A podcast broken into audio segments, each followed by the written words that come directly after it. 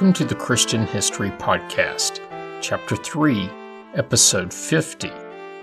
When I wrapped up the last episode, Nectanebo I, the founder of the 30th dynasty, had just died, and his son, Teos, who had spent the last three years as his co regent, was taking the throne. So I'll begin this episode with Teos, and with that, let's get started. Having witnessed his father beating back the Persians, Teos yearned for military glory of his own. Soon after taking the throne as sole ruler, he began to plan a military expedition into the Levant and Phoenicia, two former countries that were then controlled by Persia. And keep in mind that this was also the territory occupied by the Hebrews. Thinking back to his father, who, after ousting the invading Persians, set about seeding discord into the Persian Empire. And the seeds he planted had germinated and were now in full blossom. While the Persians were dealing with riots in Anatolia, Teos reached out to his Spartan and Athenian allies for troops and ships. They would send an unspecified number of troopers and 200 warships, but it came at a financial cost mercenaries, not friends.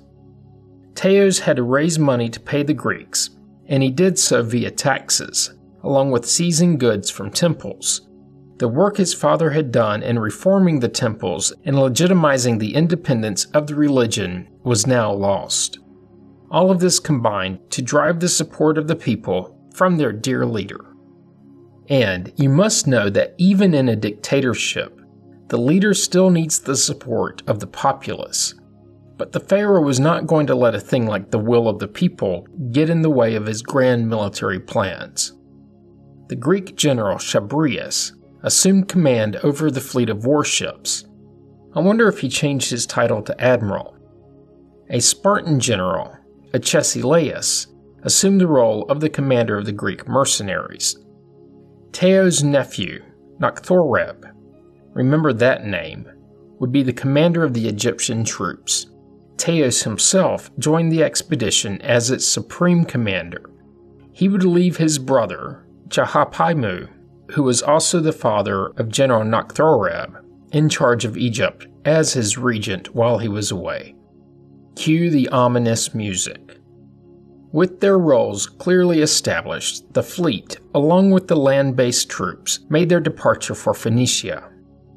Unfortunately, and unknown to Teos, his brother was plotting against him, taking advantage of the departing Pharaoh's lack of popularity, along with the support of the priestly class, whose temples the Pharaoh had just robbed. Jahapaimu convinced his son, Nakhthoreb, to rebel against Teos, and then declare himself Pharaoh. Nakhthoreb attempted to persuade the Spartan general Agesilaus to join his side, and the Egyptian probably didn't think this sales pitch would be difficult, since Teos and the Spartan commander had been bickering for a while. But the Spartan general said he was sent to aid Egypt, not to wage war against it, so he left for home, as did the Greek admiral Chabrias, who returned home with his mercenaries. And with their departure, the plan may not have worked as designed but Teos was left alone with no support. Nakhthoreb was accepted by the people as their new leader. He would change his name to Nectanebo II. As for Teos, he would flee to the Persian capital of Susa, to the royal court of the enemy he was going to attack. That's how desperate he was. And you have to wonder how that worked out. Well, I'm not going to leave you hanging. A physician who was on the Egyptian military expedition was sent by the new pharaoh to Susa to meet with Artaxerxes II. The doctor convinced the Persian ruler to exile the deposed pharaoh back to his homeland. Artaxerxes agreed, and Teos was returned to Egypt as a prisoner in chains. After his return, he disappears from history. Nectanebo, now the pharaoh, would contend with an unnamed pretender from Mendes, who would declare himself pharaoh. This unknown usurper of the usurper, may have been a descendant of Nepherites I.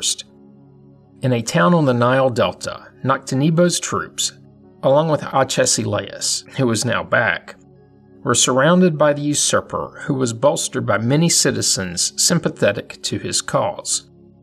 But, and especially true when everyone is equipped with the same weapons, there's no replacement for sheer numbers. Except when your troops are better trained and more disciplined. Nectanebo and his compatriots won out. This revolt was quelled in the fall of 360 BC. Nectanebo knew he had an incalculable debt to Archesilaus and sent him 220 talents of gold, hoping that would suffice. I'm sure the Greek didn't turn it down. And with that victory, Nectanebo II would seize control of Egypt in 360 BC, and when he was only about 20 years old. Domestically, while he was on the throne, Egypt prospered. This is evident through the many temples and monuments that bear his name, including a giant temple to Isis, and no, not the modern group that bears the same name. The volume and quality of the works had been unseen in the formerly great empire since the New Kingdom. Religion was an important aspect to his domestic policy, as it was the priest who helped him gain power. He began his reign by presiding over the funeral of the Apis bull in Memphis.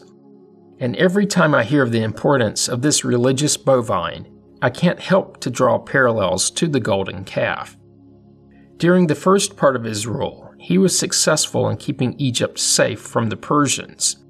They would try to invade in his fifth year, so 385 BC, again two years later, and then again in 373 BC, again and again and again. In between the invasion attempts, he would supplement his military with Greek mercenaries. In 345 BC, Nectanebo supported the Phoenician rebellion against the Persians going as far as sending 4,000 of his Greek mercenaries, led by a general known as the Mentor of Rhodes, an extremely memorable name. Think of it as ancient branding. But then the Mentor was told that the Persians, this time led by their soon to be new king, Artaxerxes III, were approaching with a superior force. Since he was a mercenary, he had no loyalties the mentor opened lines of communication with the Persians. At the same time, Artaxerxes was working with his diplomats.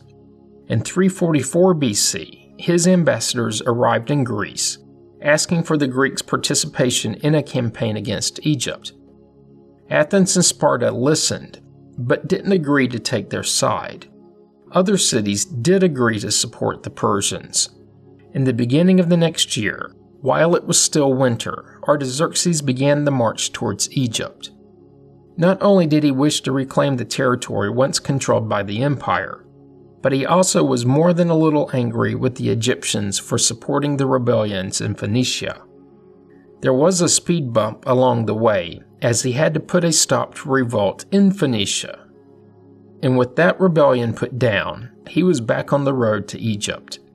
In 343 BC, Artaxerxes departed with 330,000 Persians, and his force was supplemented by 14,000 Greeks, mostly from the Greek cities of Asia Minor. Of this number were 4,000 under Mentor, which were the troops which he had brought to the aid of Tennes from Egypt. And Mentor, who remember was once part of the Egyptian contingent, provided something else. He was also armed with an intimate knowledge of the Egyptian fortifications. Another Greek force of 3,000 was sent by Argos, and 1,000 heavily armored soldiers from Thebes. Artaxerxes divided the troops into three regiments and placed at the head of each a Persian and a Greek. The Greek commanders were Lacrates of Thebes, Mentor from Rhodes, and Nicostratus from Argos, while the Persians were led by Rhosaces, Aristazanes, and Bagoas, the chief of the eunuchs. And in that is another potential topic for another day, if I figure out how to thread that needle. The Egyptian army, with the Pharaoh at its head, numbered 60,000 Egyptians, 20,000 Libyans, and probably 20,000 Greek mercenaries. And the Egyptians in total were outnumbered by the Persians 3 to 1. Also of note were Greeks fighting Greeks, hired bows and chariots on both sides. In supplementing the Egyptian troops were flat bottomed boats designed and deployed to prevent an enemy from entering the Nile mouths. Guarding the land route and the coast were fortifications and entrenched camps. The Egyptians were as ready as they could have been. Nectanebo occupied the Nile and the various branches with his large navy.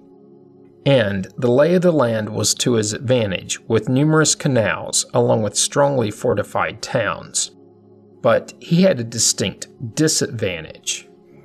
The Persians and company were experienced, vastly more experienced than the Egyptians. The Pharaoh lacked any good generals and appears to have been overconfident in his leadership abilities. This would become clear in the fighting where the Persians would constantly outflank and outmaneuver his army, and the Egyptians would quickly be defeated in Lower Egypt. After his defeat, Nectanebo hastily fled to Memphis, leaving the fortified towns of Lower Egypt to be defended by their own troops. These small forces consisted of partly Greek and partly Egyptian troops, and the Persians took advantage of their mixed nationalities, sowing discord in the Egyptian ranks. The discord, along with the Persian military prowess and superior troop numbers, allowed them to easily defeat the many towns across Lower Egypt. As they did, the Persians rapidly made their way towards Memphis, with Artaxerxes approaching towards Memphis, Nectanebo could sense the end was near. He chose to abandon the country and flee south towards Nubia. What a turn of events! The exiled, defeated Egyptian pharaoh seeking asylum in Nubia, the kingdom of Cush. And now leaderless, the Egyptians were defeated, and in the summer of 342 BC, Artaxerxes would enter Memphis and install the Persians' latest iteration of a satrap. With Nectanebo fleeing to Cush, all of Egypt submitted to Artaxerxes. The Hebrews in Egypt were sent either to Babylon or to the south coast of the Caspian Sea, the same location that the rebellious Hebrews of Phoenicia had been sent earlier. After this victory over the Egyptians in Memphis, Artaxerxes had the city walls destroyed and started what has been described as a reign of terror. No one was exempt, as he even looted the temples, and this looting was with a very specific reason. Persia gained a significant amount of wealth. After all, a golden calf is worth its weight in gold. Artaxerxes also implemented high taxes and attempted to weaken Egypt enough that it could never revolt against Persia. I think we've seen this tactic before, which is another way of saying again. For the next 10 years, Persia controlled Egypt. Before he would return to his homeland, Artaxerxes appointed Pherendates as satrap of Egypt. With the wealth gained from his reconquering this old land and former empire, Artaxerxes was able to liberally compensate his mercenaries. He then returned to his capital having successfully completed his revenge invasion of Egypt. Nectanebo would live in Nubia in exile. He would later make a failed attempt to regain the throne. More on that in a minute. What happened to him after that has been lost to history. He would end up being the last native ruler of ancient Egypt. Finally, with his exile came the end of the 30th dynasty and the beginning of the 31st a Persian dynasty. Again. Before moving on, one more historical tidbit. There is an apocryphal tale that Nectanebo was the father of Alexander the Great instead of Philip of Macedon. The story is interesting, but perhaps a bit too lurid for this podcast. If you're inclined, feel free to look it up. Not that you need my permission. To the Egyptians, they tended to like the story most probably because of his conquering the Persians, but also because Alexander would end up conquering parts of Egypt. And they would like to think that their new fearless leader was at least part Egyptian. And that gets me to the 31st dynasty. which saw the reemergence of the Persians with control over Egypt. With his victory, Artaxerxes III became the first pharaoh of the 31st dynasty. I know we've skipped over some Persian history, so I'll spend a minute catching up. When we last touched on them, Artaxerxes II was ruling the empire, and Artaxerxes number 3 wasn't the heir apparent as he had had several older brothers, but one would be executed, another would commit suicide, and yet another murdered. Eventually, his father would die, and he was the next man standing. When number three took power, he was evidently concerned for his own fate, so, in order to cement his rule, and likely to ensure he too was not murdered, he went on the offensive and had all of the royal family murdered, over 80 relatives dispatched. That's certainly one way to add a little security while building an intimidating reputation. These Persians are perhaps the most violent regime we've run across to date, at least of those we know some details of. We now know how the Persians got back to Egypt, but what I haven't covered is that there was a new competing power in the region, this one being led by Philip of Macedon, and that's the same one I mentioned just a minute ago, who was the likely father of Alexander the Great and Artaxerxes and Philip would oppose each other in almost everything they did. More on this rising power in the next episode.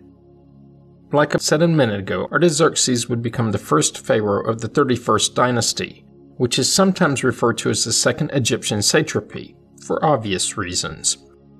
Of course, the first satrapy was the 27th dynasty, which ended about 60 years earlier while the Persians were in control, an obscure person named Kababasha proclaimed himself king and led a rebellion against the Persians from about 338 to 335 BC. From what we can gather from the few texts that mention him, he was from Sais, and other than his leading the revolt, that's about it. And his being from Sais certainly would make sense, as that was the home of many of the recently former pharaohs, what he did and how successful it was is unclear. Also, there is another record that seems to indicate he may have led an invasion into Nubia, but was quickly defeated by King Nastasen.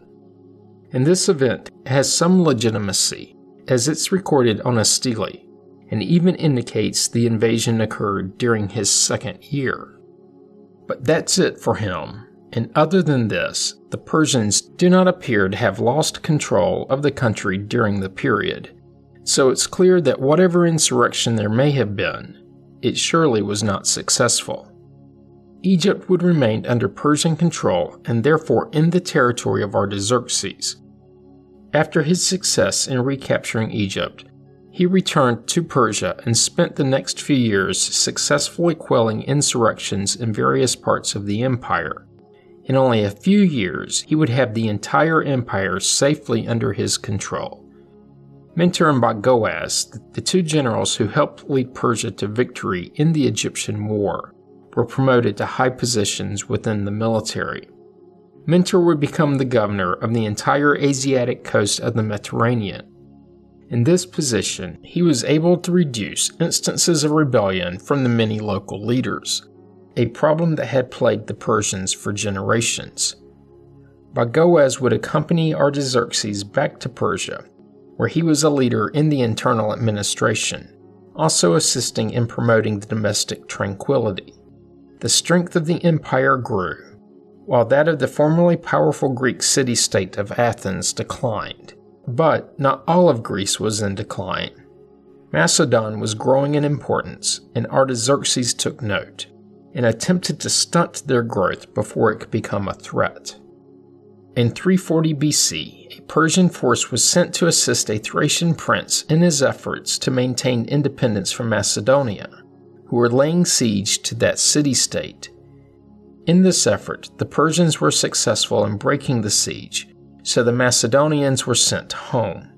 But they weren't going to give up easily. By the last year of Artaxerxes' rule, Philip of Macedon had plans in place for an invasion of the Persian Empire, but could not convince the other Greek leaders to join him. The outcome of those plans will have to wait until next week's episode. Artaxerxes would rule for another six years.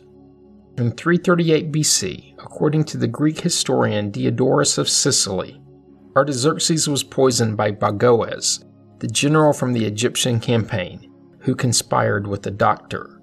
But this tale may be a little tall, as a cuneiform tablet in the British Museum claims that Artaxerxes died from natural causes.